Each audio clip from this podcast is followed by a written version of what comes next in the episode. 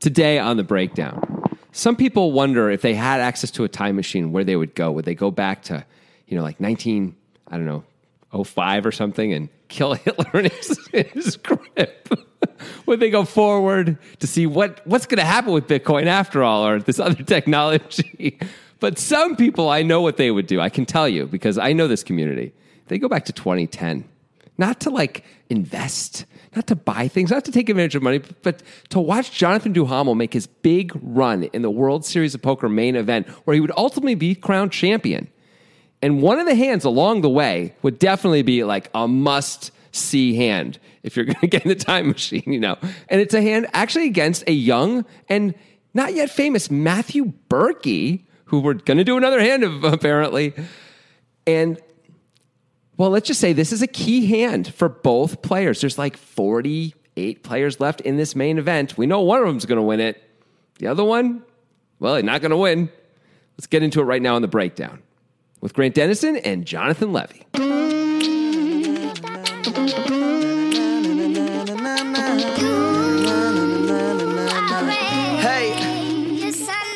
Yeah, this is a Berkey hand from before before Berkalicious was even the most popular version of bubblegum at the grocery store. You know? Yeah. Yeah, this is like uh, BM. And by that I mean before Bowel. before Matt. Before Matt. Uh, you would He just have- didn't, he didn't go by Matt until recently. he what? didn't go by Matt until recently. Is that what you're saying? No, I'm not saying that. I'm saying before we knew him as Ah. Matt. He's just like some dude who wore a bow tie. That's all I knew him as. Well, he was not wearing a bow tie in this hand. Well, that's would have been even harder to recognize it then, don't you think? I guess so. Yeah, like put the pieces together, man. Yeah. What, do- what do I got to draw a line for you or something? Did, were you trying to think of a shape? Was it tough to think of a shape? no, it wasn't about his shape. Really. It was more of the, what the shape would be of. And I was like, am I drawing like a like a whole like I was thinking of Charlie in uh, Always Sunny in Philadelphia when he's doing the Pepe Sylvia thing, Yeah, and yeah. he's got the whole you know conspiracy diagram Yeah. behind him. And I was thinking about that, and like, how do I describe that? And I, I couldn't do it, and so I just went with the line. okay, great. it's good though. It's good. You draw. You're drawing like a detective chart when you're chasing a murderer. I think that's what it with with, with the red threads. a detective chart when you're chasing a murder. That is the most unlegalese. You have never seen uh, Law and Order, any of them. I have seen a shitload of Law and Order back in when I was in college, back when Facebook was still cool. Yeah. I actually created a Facebook group called Law and Order Fucking Rules. It's true. wow. Um, Yeah. It's weird then you would say that what detectives do is that they chase murders. 'Cause Yeah, they I don't chase think- No one's ever used that phraseology before. Okay, so they're seeking to to find the murderer. Chasing is one way to look at that. It's not necessarily a foot race. The other thing I just want to point out is you also chose to call it a detective chart, which I don't think is the red lines going. A detective chart would be like, you know, who's working what hours of the detectives this No, that's month. a detective timesheet. No, a timesheet is what your hours are for to get oh, paid. who's working what hours? What? What your hours are. No, no, that's Timesheet. No, a chart is for everyone else. The timesheet is just for the internal, you know, for getting paid and stuff. I wish I had a time machine right now. I'm not even going to tell you why. Which, if you could, like, let's say it was, a, it was there was ti a time machine, but um, they're like, you can only go one place, and you can only be there for this long, and you can only do one thing. Okay, and it's you have to go back in time to kill Hitler when he is an infant. Okay. Would you do it? No. You wouldn't. Chaos theory. Oh, I- because of chaos theory, not because of anything else. No, not because of anything else. No, not no, not for no moral reason. For the moral Okay. reasons, I would do it. But because I am selfish, and chaos theory dictates that I would Yeah. likely not be currently alive in my current Oh. state if the world changed in such a huge way, I can't do it. It, it brings up, But kind that- of a- that creates a conundrum. A Bit of a paradox. Like So- you kill Hitler, that means you don't exist. Yeah. So then, how could you have killed Hitler? Right. And then he does exist, and that means you exist, and now you're stuck in a loop. Yeah, Now and, you- and now it's just what the hell are we doing? okay. Let's say they said to you, if you kill Hitler as an infant, Oh, Yeah. Here's the things we can. We're going to guarantee some things. Okay, we can guarantee some things. You're Okay. going to continue. You will. You will be born. You will. You will still be fine. So, but number but one. the the rest of the world might be different in other ways. The world's going to be, of course, somewhat different. That's why you're killing Hitler. Yeah. But not like massively so. Like, you know, it isn't like, you know, you're going to be married to an alien or something like that instead of your current wife. or Okay. something like that. Um, would you do it now? Yeah, I think so. Wow, you'd kill a baby. Yeah, That's incredible. Hitler baby. What if later they were like, that was that was a Hitler baby, but not the Hitler baby. that was a different. That- that's Hitler on them, baby. man. That's on them. Like we didn't have a lot of time. We have a time machine, but it, it only takes us to this one place. What are we supposed to do? We were hoping you'd kill that baby, and like the the trauma of it would would affect the other baby, Adolf, and then he would. Are you go on a blaming? You're different- blaming the drone pilot, not the policymakers. That's not going to get us anywhere. I'm just saying, if y- you know, you have to take some responsibility for killing the wrong child. You know what? I don't want to. yeah. I'm not going to take. That's that's a classic thing with these uh, send people back in time to kill children thing. They often are like this. They They're just like, killed the wrong one. Oh yeah, they kill the wrong one and then they don't care about it. Well, they care, but they feel like it's not really their fault. And you're like, of course, it's at least sort of your fault, right? Like you could have chosen not to kill an infant, and you went the other way. I mean, it's Hitler. I was interested to see if you had any uh, uh, bit of a reaction to that question, as you have a newborn infant yourself. Yeah. Who's how old is she now? Like three and a half weeks old. Hitler age. I don't know. Hitler age. Hey, any has she shown any signs of potentially um, committing genocide like 30, 40 years from now? I don't know. What does like continually shitting all the time mean? I, you know, I'm I'm hesitant to try and read the tea leaves on this. Okay. okay. I gotta say. I think I think she's in the clear as Yeah. far as that's concerned. We're really treading on some potential issues here with some of these jokes, I guess. But I am Jewish, so maybe it's okay. I don't know. I don't know what's okay and what's Yeah. not. We're just making a podcast and Yeah. if anybody has a problem with me killing or not killing baby Hitler, go ahead and write Jonathan an email about Yeah, it. yeah, or tweet about it. yeah, Yeah. that's fine. Uh, maybe we can get a feud with. Uh, I don't know who to get in a feud with about killing or not killing baby Hitler. Well, Phil Hellmuth would just give him a nice tip.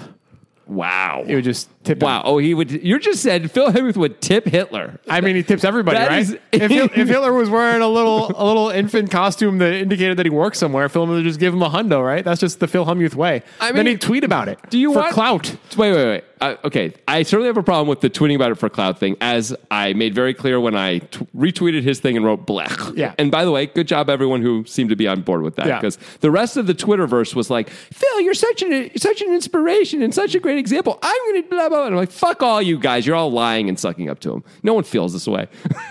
but I was going to say this. I can't blame Phil for not vetting everyone he gives a tip to as he's walking from like one place to the other. Like he's supposed to find out like your background. No, no, I was not being accusatory of, of him Oh, okay. caring about the background. I'm just saying he would just do it. For, Oh, he would for- do it, yeah. for clout. That's better than doing it for like you know. I know what you're going to do in the future. Here's a yeah, hundred Oh, yeah. bucks. there's, there- there's dimensionality to it, and Helmuth, Yeah. Helmuth isn't that far. He's a, he's in Okay. the he's in the tipping for clout dimension. Yeah, yeah. No, he very Would, much. would so. Phil Hellmuth ever tip 22 people $100 in a day if he couldn't tell anybody about it? I don't think he would. Of course he wouldn't. In fact, he normally doesn't because he decided to tell people Yeah. about it out of nowhere and didn't say this is something I do every day, which of course he would have said because we know he cares about the clout. Yeah. Yeah. Um, yeah, that was just like, ugh, like just shut up and give people money if you want. Don't, ugh, I just hate it. Yep. And I, and I also, I mean, this is like really far afield Yeah, now, of but I course it really, is. I really have a problem with this. Like, I'm doing it to inspire other people to tip, which is, I think, one of the things he sort of took on as people like started. Well, to- that, but, that's like- his deflection for it Yeah. being about clout, right? but it's such a lie. Yeah. it's such a lie. Um, sorry, I don't. I've never met Phil Hellmuth, so when I say it's such a lie, I guess I'm guessing more than saying it as a piece of fact. But I do not believe it. I guess is what I'm saying. what I do believe is Matt Berkey's in this hand. Yes, yes, he is. He's in this hand. You know who else is in this hand? Jonathan. Jonathan. Jonathan. Jonathan Duhamel. Duham- Duhamel. Duhamel. People people said Duhamel's name so many different ways after he won. If you watch like Joe Stapleton and just every show he was on, they all said it differently. French Canadian is a tough accent. People Duhamel. struggle with the French Canadian accent. People struggle with uh, Josh Duhamel's name, Josh Duhamel from Las Vegas and Transformers, among other things. Uh, but I think it's Duhamel for him, but he's not French Canadian, so it's your point. I yes. guess.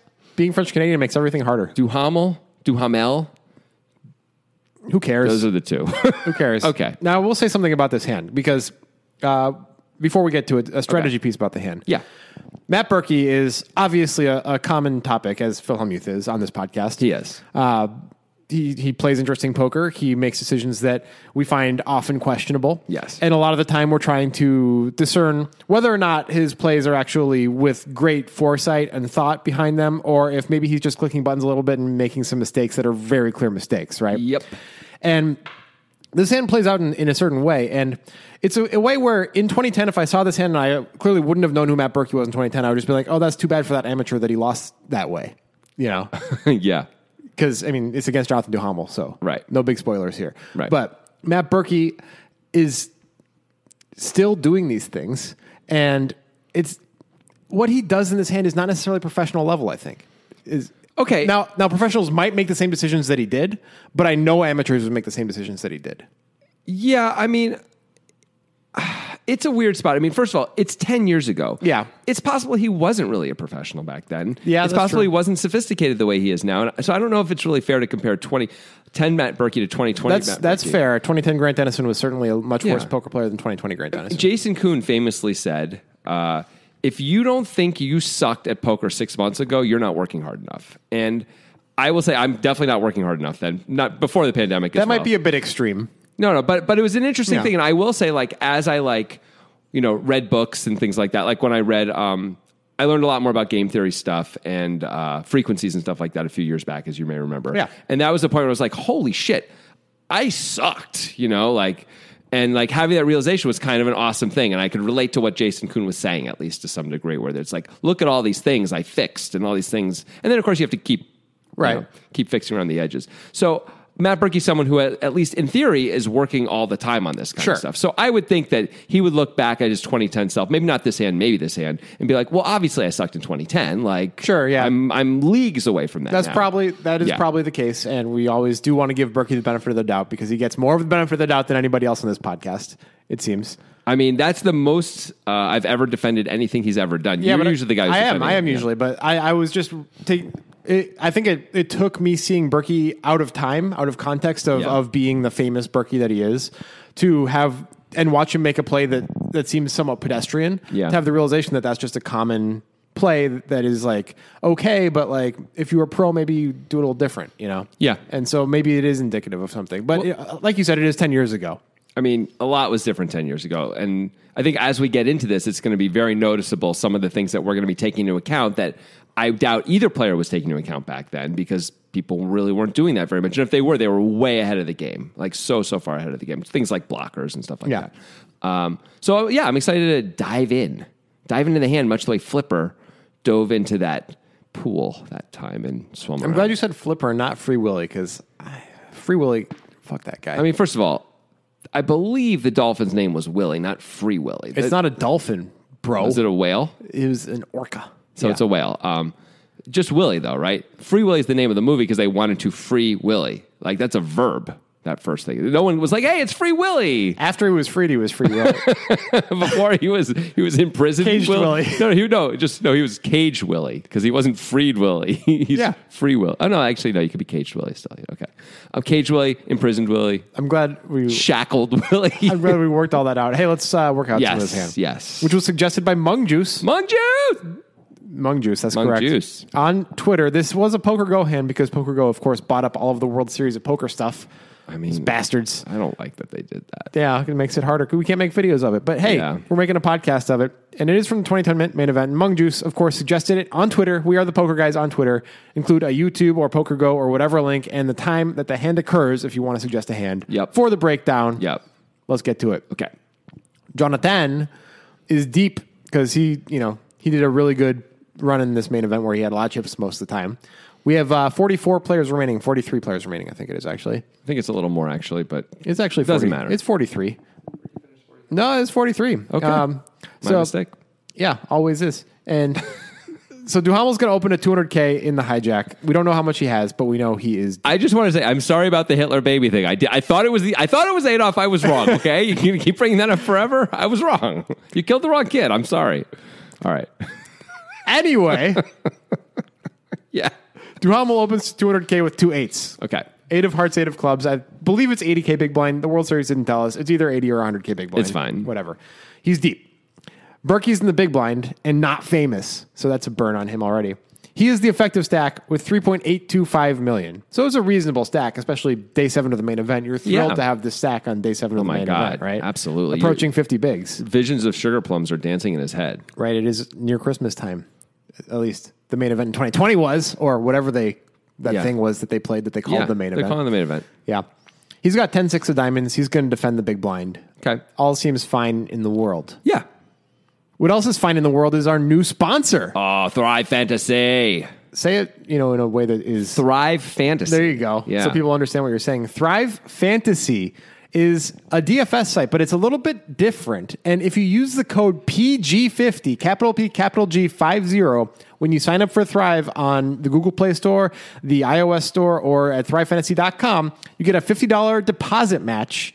That's a damn good deal for an innovative site, Jonathan. They use player props, not fantasy points like the other sites. Yeah. So instead of it being like, I'm just going to take this player and hope they do well, period, it's more like you pick, there's 20 player props in any particular contest. You have to pick 10 of them. And you get different different point values are assigned depending on how difficult the prop would be to hit. So if it's like Pat Mahomes has got to run for two touchdowns, and you're like, yes, he will. Okay, you're going to get a lot of points for that because he's a quarterback. He's it's rare for that to happen, yeah. right? Um, and if you say no, you're going to win it more often. You're going to get less points, and so you're up against a bunch of other people. There's seventy five thousand dollars guaranteed every weekend, I believe, Grant. Uh, weekly prizes awarded are 75K. Ah. They've, they've awarded over 2 million in prizes. and we have a special private poker guys game on Thrive Fantasy. You got to use the secret code, which is capital P, capital G, just PG. Paul Yeah. George, if you want to remember it. Yeah, sure. And Good. Just find find the Poker Guys contest on Thrive once you Yeah. sign up using the code PG50, and you'll get access to that private contest with fun prizes. You get to pick the player props, man. It's fun. You you think Derrick Henry's going to get fewer than ten yards? Well, guess what? You can probably pick that prop. I mean, probably not that exact. not that one. exact one, but you know versions of that. Yeah, and like you will know- he get over 100 is probably a normal problem. Right, and then that's probably like a 50-50, right? For if Yeah. you get over 100, I but would will think he so. get over 300? It's like, "Oh, you can really get a lot of points if he gets over 300." Probably that's not a prop either. Um, yeah, and so as we have the, the NFL divisional games coming up this weekend, it's pretty exciting. We had a fun wild card weekend last weekend, probably because we're recording this before it, it happened, but I'm assuming it was fun. It sounds fun. I mean, I'm looking forward to it or back to it or whatever. but- Wow, you are creating a paradox. time machine. Uh, so yeah, so we've got these great games coming up. We got four games, and you get to play in a contest. It's awesome, and it's a fun new way to do fantasy. Right. Thrive Fantasy on the App Store or Play Store. Use the code PG50 when you sign up. Yes, thriving. And that's what Duhamel's saying Yeah. as he's getting called by this backwards hatted kid that nobody's ever heard of. He's like, Yes, I've got two eights, and this fool who's never even been seen outside of his own house called me. Yeah, How can I be in such a good spot? what a gift. 520K is in the pot. Okay. Again, Berkey was the effective stack starting the hand with over 3.8 million. The flop is a good one for young Matt Berkey. Six of hearts, three of diamonds, six of spades. Matt Berkey again has 10 six of diamonds. Yeah. Duhamel's got the overpair with two eights. That's pretty good. Great spot for Berkey here. Yes. Who's going to check? I like Fine. it. Seems right. All right. It's common to bet here, but is there an argument for checking as Duhamel?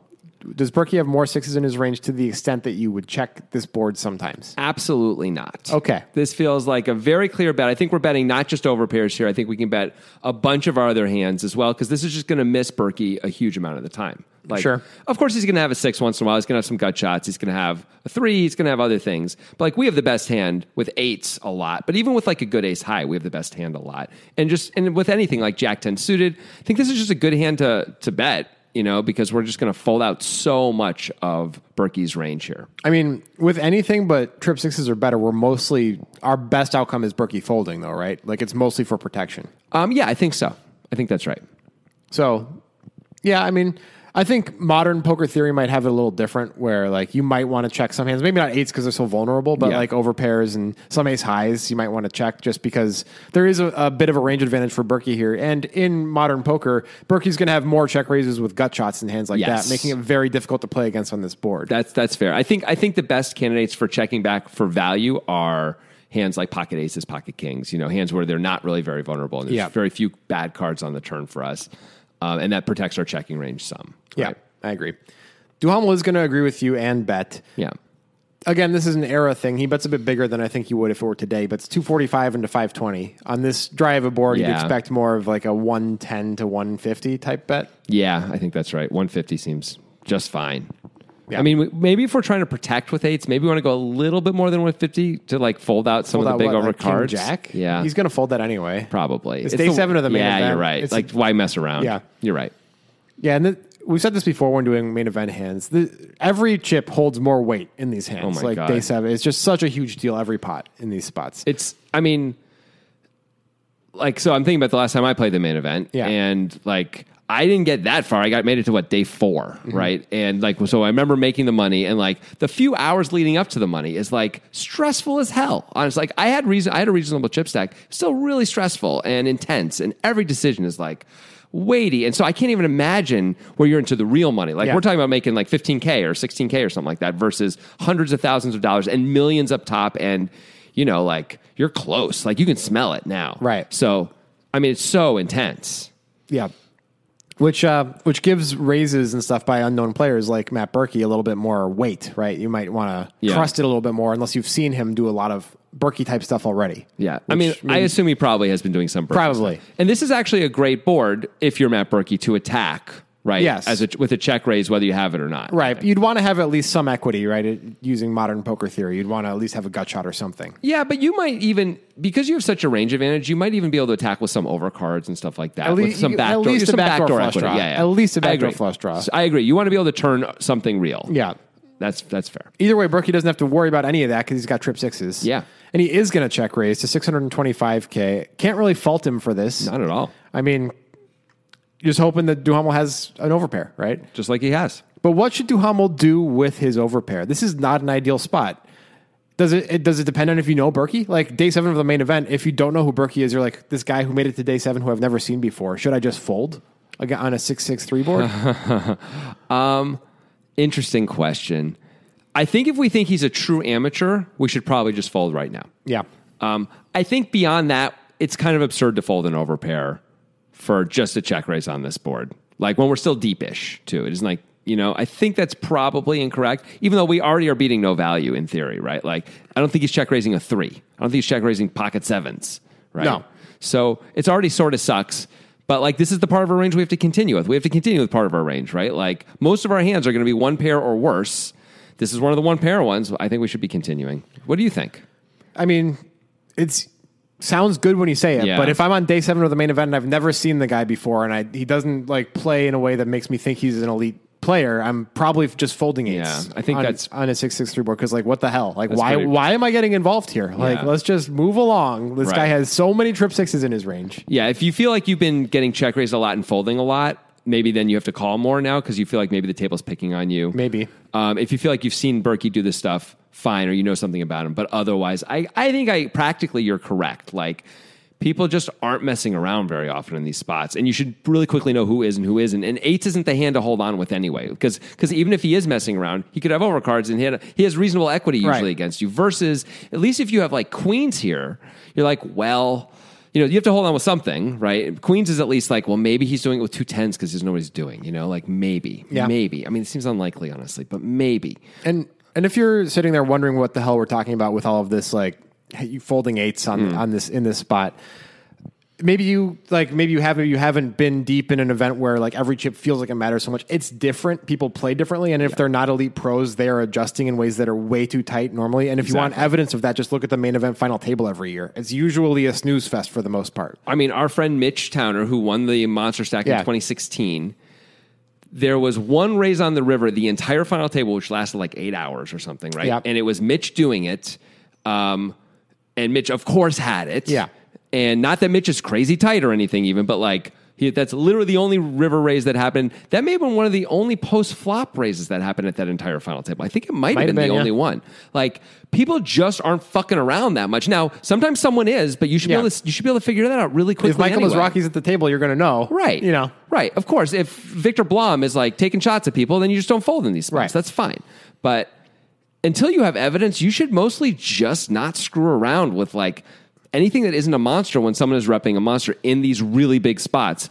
Even though that sounds like God, you're going to get exploited. You're practically you're not. Right. I mean, you are going to get exploited by Feder Holtz, but you're going to know that's Feder Holtz, right? Right. You're, so you're not going to let yourself get exploited. If you don't know who the guy is, seriously, like like I said, just watch the main event final table. Like there are very few years where it's just fireworks and exciting. Oh my it's, it's God. always just like, wow, that guy just folded tens under the gun. It's it's stuff like Yes. that, you know, like What was the name of the guy um, who won a few years ago? Slightly heftier guy. Uh, with, uh, Scott Blumstein. yes, Scott Okay. Plumstein.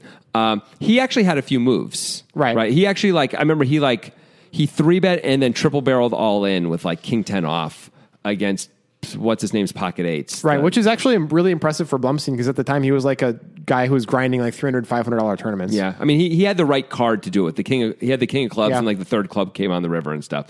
But like that is like really notable. That isn't Yeah. happening almost ever in these spots. Is, is Grant's point right? So to not adjust to that is just foolhardy and like it reminds me a little bit of that time when Dan Coleman folded aces to Scott Seaver in Yeah. the cash game where like he five bet pre flop Seaver called the flop was king high. Coleman bet once, check turn called and check river. Seaver bet. Seaver had a set of nines. Yeah. Seaver bet and Coleman thought for a long time and folded aces on a relatively un- unscary board. And later on, he was just like, Scott's never, never betting with like even ace king there Right. ever. And that's Scott Seaver. Right? Right. Like, and so he's, he's saying Scott Seaver's not bluffing there. Right. He's like, the money's way too big. Like, Yeah. we don't play like that. And that's, I mean, it means that there's like opportunity there. Yeah. And maybe some of that's been fixed even now. But the point is, if you don't know who the person is, my God. It's also a lot easier to sit back, listen to this podcast, and say, I would take that opportunity if I had it in the main event with 43 Yes. left and actually sit there and fucking take that opportunity. Yes. Like, I've never been deep in the main event, but I've been deep in meaningful tournaments, and I have felt the gravity of being like, fuck, this is a spot. Yes. And then not taking the spot. Of course. I've felt the gravity. Yeah, me you know? too. Me too. And it's just like it's a lot harder. And I've Yeah. taken I've I've taken the spot sometimes Yeah. as well. And, but I mean, I've also taken the spot. I actually remember this. Just thinking of this right now. Day three of the World Series, where um, I actually had an overpair and got raised on the flop and called and check called the turn and the river came and it brought like a, a, a straightening and flushing card. I checked and the guy bet small and I was like, oh God, he's beating me and he's afraid. And so I check raised with two nines, like knowing I was no good. And he sat, he sat there for like nine minutes talking about what he should do. And he had his, he, tr- he rivered a straight as it turns out actually, and finally folded. And I, I mean, it was really hard to pull the trigger. And then it took, taking that long, it's just like you're sitting there. and you're s- pain. s- it's like ju- I remember thinking at one point I was like, "All right, well, I'm assuming he's going to call eventually Yeah. because he, kept talking about how he does straight." I'm like, "He's he's not going to fold a straight, right? Even though even though he can't actually beat my value, he's not folding a straight. Like that's just too good." Um, so okay, so how many chips am I going to have left? Okay, I guess that's fine. Like it sort of sucks, but it's fine. It's it was a good shot, I guess. You know, like just trying to like self talk to like keep my keep my Sure. emotions okay here as I'm going to have to keep playing this fucking tournament. You know, so yeah, I mean, this is all really heavy shit when you're actually doing it. It's it's not light and easy unless you're super rich or you've been there a million times. Yeah. All of that said, it is Matt Berkey, and maybe Duhamel did Yes. know who he was, Yes. or if he didn't, maybe he'd already seen some moves out of Berkey, which would not be unexpected, knowing Berkey at this point. right? Agreed. So Duhamel does call, and I can't fault him for it. But if it's against a random amateur, I think is probably a fold with two eights. Yeah, I think it's a random amateur you fold against someone who's a little a little bit spewy. You like call once and you probably fold most turns to like show them that you have something you might call down and then Yeah. And against the crazy people you don't you don't fold unless bad. It really runs out bad. I mean, yeah, you call against Qui Win, who's an amateur, Of course. but that's, a different type. of amateur. Completely different. Yeah, yeah, yeah. Yeah. Um, yeah, so Duhamel calls. Can't fault him for that. Can't fault Berkey for raising. Everything seems fine so far. It does. And everything's also fine on Nitrogen Sports, Jonathan, where the meadows just smell so nice. Nothing could be finer than an afternoon spent on nitrogen. Okay. Can you explain in the terms of like a travel agent what you Yeah. might what you might do in a nice Nitrogen Sports afternoon? Well, I'll tell you. Okay. you know, one thing you would definitely do is you would, you know, uh, wet your feet on the uh, bubbling. My feet are going to be wet. Yeah, you're gonna. Well, you're gonna choose to wet them. Okay. Actually, Oh, so it's, going to be like a it's like a comfort thing. Yeah, like it's a comfortable bub- the bubbling It's brook. not like it's not like my feet got wet and I'm walking around with soggy feet and it's Oh, uncomfortable. no, that's going to happen after. Oh, okay. But right now, you're choosing to wet your feet on Okay. the bubbling brook of uh, nitrogen's fabulous poker setup. Okay. sounds sounds lovely. so far so good, right? Yeah. Um, you know, enjoy a wonderful night's rest on our, you know, 800 thread count Egyptian cotton silk sheets, which are silk sheets, which are also, uh, you know, stand-ins for the sports betting. you're you're a terrible travel agent, but I guess it's a- There's no more travel I know, agents. so I guess it's fine if, if if you're going to be bad at something, it's a dead profession is a fine thing to be bad at. yeah. Thank you. Yeah. I'm bad at that. You're also a terrible newsie, but that's okay too. Right. I think I would have been a good newsie, but fine. Okay. Extra, extra. I don't know why you think it's extra instead of extra. No, no, that's what the newsies said because they weren't good at speaking because they never went to school because they're busy out here and they can't read. Extra, extra. anyway, go ahead. to your point, if you use the link in the description, you get access to Nitrogen's Super Tournament, which is the Poker Guys tournament. It's a monthly Yeah. tournament where they have obscene guarantees. I can't imagine it's going to last that much longer at these guarantee levels with Bitcoin oh my going god, nuts. It's really going crazy. Yeah. Anyway, at the end of every month, they always give you an excellent tournament with an excellent overlay. I can't be sure it's going to be as good as it is right now Ah. forever, so you better get in as soon as you can. It's still going to be good. I mean, as we are recording this, it's a thousand millibits guaranteed, which is 100 millibits guaranteed. a hundred millibits guaranteed. You're right, because a thousand millibits is a Bitcoin, but that is almost three thousand American dollars Right. as of right now. They're just guaranteeing, and they only allow uh, there's a th- that's a thousand buy-ins. They only allow up to three hundred players. Which, if you do the math, that means they're they're putting up at least twenty one hundred extra dollars worth of Bitcoin in that prize pool every time. That's assuming we sell out. We never sell out. No. there's like max two hundred players usually, something like that. It's crazy. It's like $2,400 just thrown at you. All you have to do is open your hands and grab it. I mean, when Bitcoin was a quarter of what it is now, this was still an incredible deal. Yes. And that might be what the deal goes back to in the future. I But have for to now, you believe. got to get in on this part of the deal because what the hell, man? This is the time, like, Yeah. oh my God, you better hope they stay asleep at the switch. 'cause Yeah. I'd be worried that we won't say anything except right now. But like, this is a crazy opportunity to It just this this overlay right now. Of course, they also have sports betting, casino games, Yes. everything that you could want on a nice walk in a meadow on an afternoon that a travel agent might describe. Yes, exactly. And you know, Use the link in the description or you don't get access to that truly absurd tournament. truly absurd. We don't know how much longer it's gonna be just like this. It might be a while. We'll see. we'll see. Bitcoin might keep going up. It might be better. It might knows? be even better. Who knows? Yeah. Might be worse. Could be worse. Everything can happen, man. Yeah, I mean that's what's so exciting about it. You know, you go back in time to strangle one child. The method of killing makes it a little darker when you use the method. How were you going to kill the, the infant? What were I you don't, thinking? I'm not telling you. no, no, you tell, don't tell me, but tell. I'll close my ears, but tell everyone else. I am showing Grant that I'm closing. No, tell them how you would do it. You know, this is going to be used against you in a court of law down the road. You know that. I hope not. okay. Well, do it anyway. Tell us. No. anyway. Moving right. on. All right. We'll just assume you would have strangled the kid. All right, go ahead. cool. All right. So after the raise on the flop by Matt Berkey with trip sixes on the 663 board, rainbow board, he's got 10 six of diamonds. There is one diamond out there, the three of diamonds. okay. Duhamel with two eights. Pot's 1.77 million. Berkey's got 3 million left. The turn is the eight of diamonds. That is. It's really lame. I mean, this That really sucks. shows like everybody remembers how Duhamel got super lucky against Matt Affleck. This is also pretty damn lucky. This is luckier, I think, actually, because Matt Affleck he had ten outs. I mean, that was a much bigger spot though. it was a much bigger spot. You're right, and also like Duhamel might be folding the turn if Berkey bets again. We don't know. Maybe, maybe not. because Berkey checks. yeah. So let's discuss. Okay. Discussulate that, Jonathan Levy. okay. Um, it's a little strange that Berkey checks here after he check raises and gets called. I- He also picked up the flush draw, by the way. yep. Doesn't you assume you don't need it because Yeah. like I guess you could be up against a better six, but you're like, well, he's just you know Yeah. cool. I picked up outs against a better six, more outs. I mean, that's but- happy. Yeah, no, that is good. No, you'd rather have the flush draw than not. Yeah. but it doesn't really practically change our, our spot here. No. Right. Um, and a- as you see, it truly doesn't because we're drawing dead against Duhamel. Well, no, we're, we have one out against Yeah. Duhamel, right? We got this. We six. can hit that old six. We can make quads, but besides that, we're screwed. Um, mostly you would think Berkey should be betting here. I would think. I don't know what you would think. I would think Berkey should be betting because we just check raise got called and we've got like 3 million left with 1.7 in the pot, right? Yeah. So we should very comfortably and easily be able to bet turn and shove river and put Duhamel to decision with his pocket kings or whatever he has. But it looks like he's got a lot of overpairs, right? The eight is, go- is a good card against a hand like pocket kings. Um, the straight doesn't come in because like.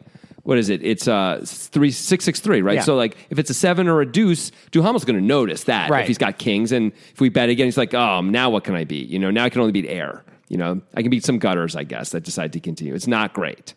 Um, So I my my inclination would be to bet. It seems pretty clear though, because Berkey checks that he's checking to check raise. Yeah, it seems, and I, you know what? I don't hate it. Um, No, me either. You'd think that if Duhamel had an overpair, which is his most likely holding at this point, it seems. Yeah. He's an overpair, right? He doesn't have that many four fives. He doesn't have too many ace highs. He's probably just folding ace high, right? I mean, he has four five suited, but there's only four combos of Yeah. that, and that's yeah. Besides that, I think it's just over pairs almost always. So even if it is four five, four five and over pairs are actually I think hands that are good to have this plan against. Four five, Duhamel's betting for sure if we check right. He, I think he has to. So we get to shut out that equity. That that is and, great. And by moving in, um, and if he calls, it's just going to be a bad call, and we get like the, the better end of that oh situation. yeah, anyway, we're fine with that. Um, if he has an overpair, Duhamel's probably going to bet because he's going to be like, oh, he's slowed down. Maybe he has a draw. I need to protect against that, or maybe he has like a three. I should try to get value from, or something like that. I mean, a three's going to fold. Right. But Berkey could have a draw and be Yes. like, this is a precarious spot. I don't want to bet my 4 5 again. So Duhamel's probably betting an overpair, right? I think he's betting an overpair, especially um the slightly weaker ones. Yeah. like tens, jacks, stuff like that. Maybe maybe a hand like kings and aces again. Maybe he can decide to check that because there's ver there's much less to be afraid of.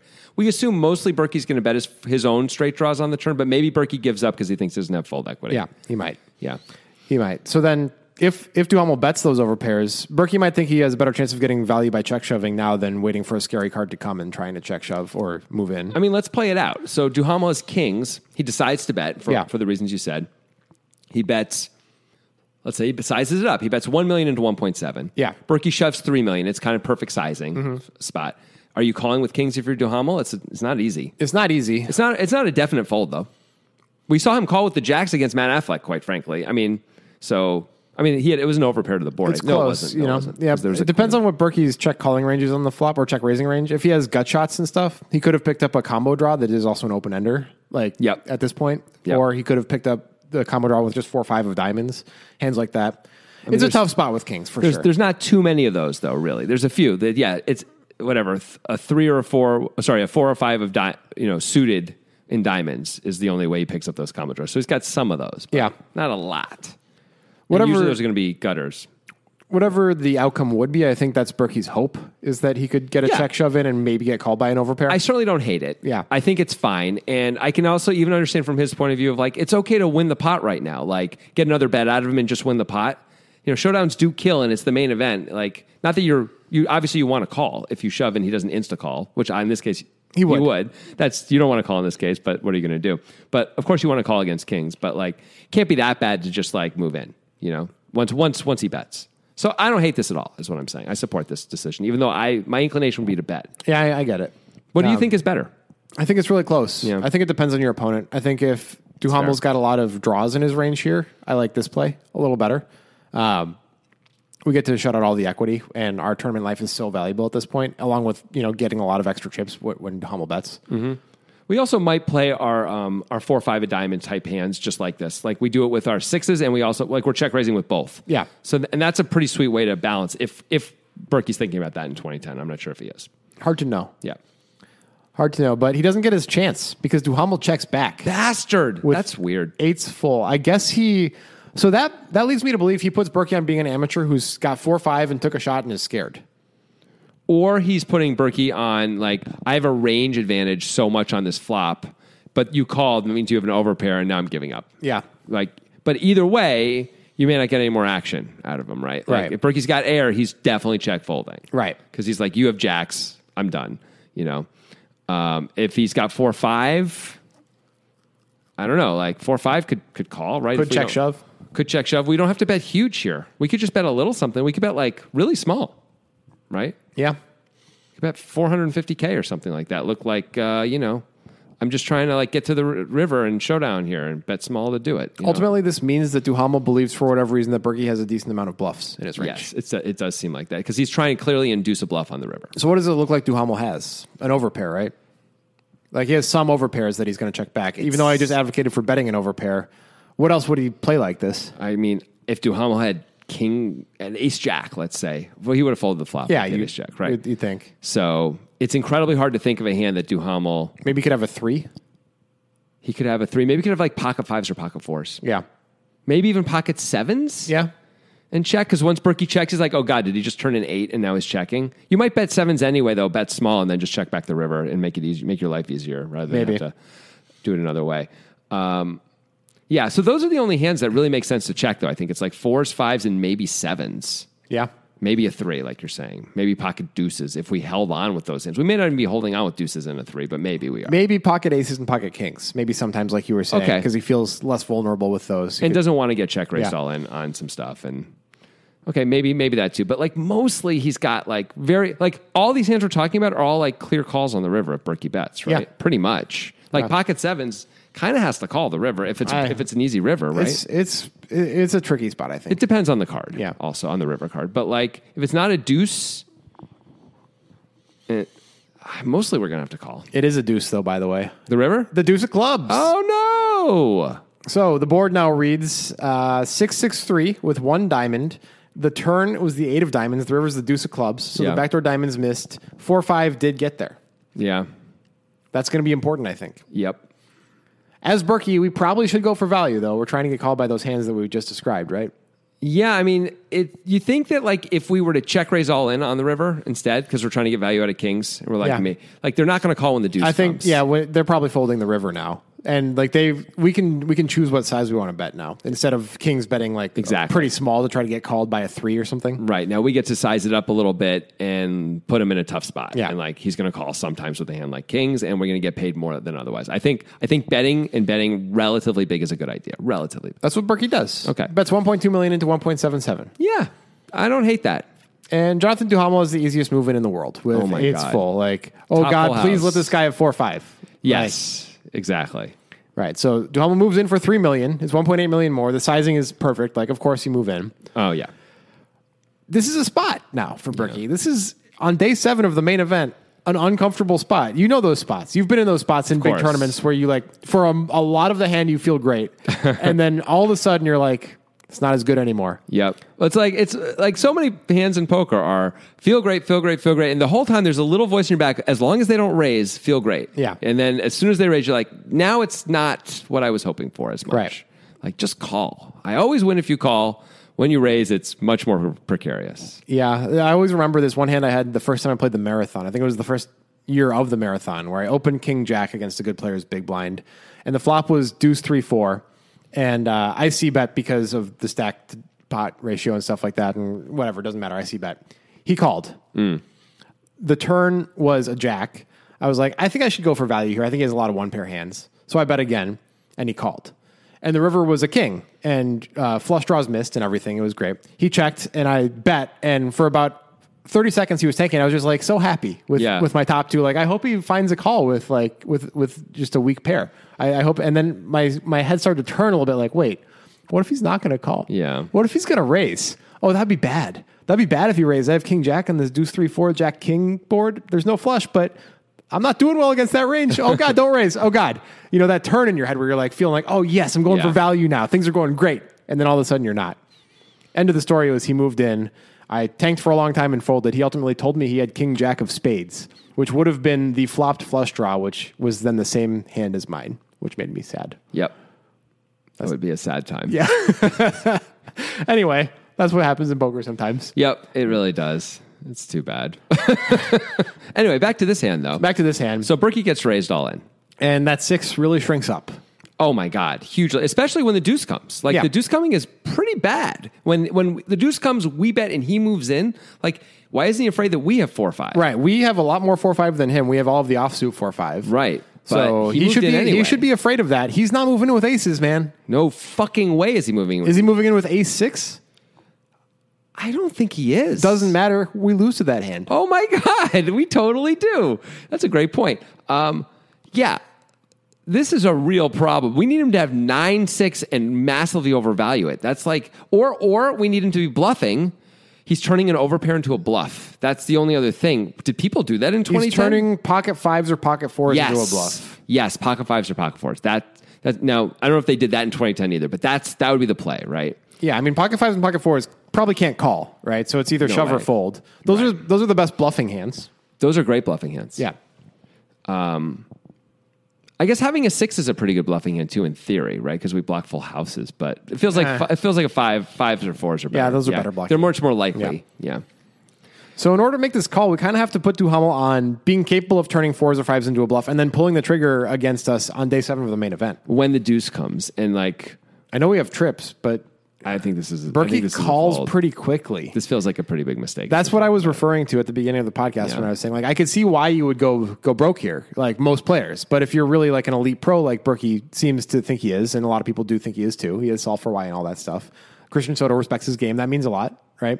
Um, but and to be fair, this is ten years ago. Yeah, it's 10 years ago. But this is a fold, right? It's a fault. I think it's definitely a fault. I would look. Berkey disagrees on a lot of things clearly that that we think. I'd be really surprised if he didn't think this was a fault today. Yeah. And if I even think about it, if anything, he's adjusted the other way, where he's like really into making big folds, often to his detriment, often too much.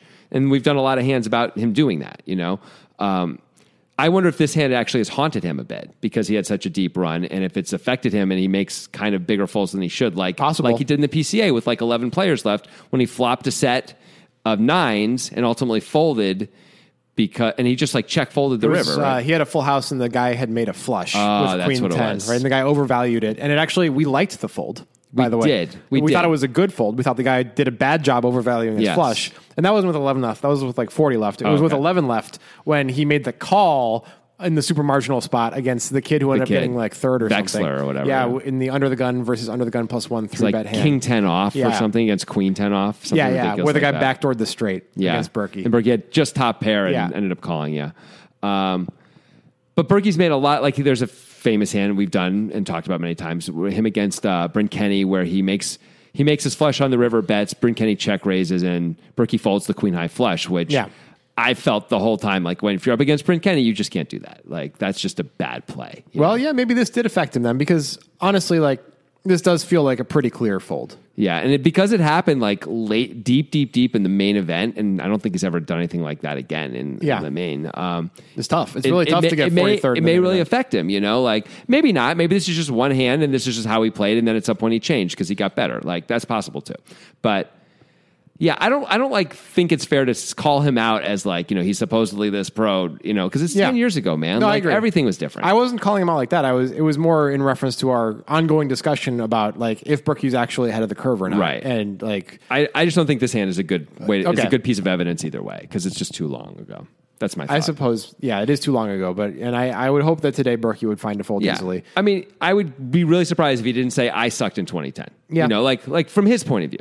You know, Right. Because that's what most players would say. Although these days this might be more of a call because Yes. because we block full houses and our opponents are way more capable of turning fours and fives into a bluff. a guy like Duhamel, Yeah. you may really have to call. Yeah. But but you have to know that it's Duhamel. And back then I don't even know if they knew who Duhamel was either, you know. these like, might be two famous players playing against unknown people who who are each other. from right? each yeah, from their point of view, right. But like there are certain guys you absolutely have to call with 10-6 against when they raise you all in on the river these Yeah. days. There's a bunch of guys who are really good. Stephen Chidwick, top of the list. Brent Right. Kenny, right next, right below him. You know, there's a bunch more. Um, but if it's an amateur, if it's someone who's not fucking around in a big spot, then you're never good and you always fold. And Yep. it should be easy to do.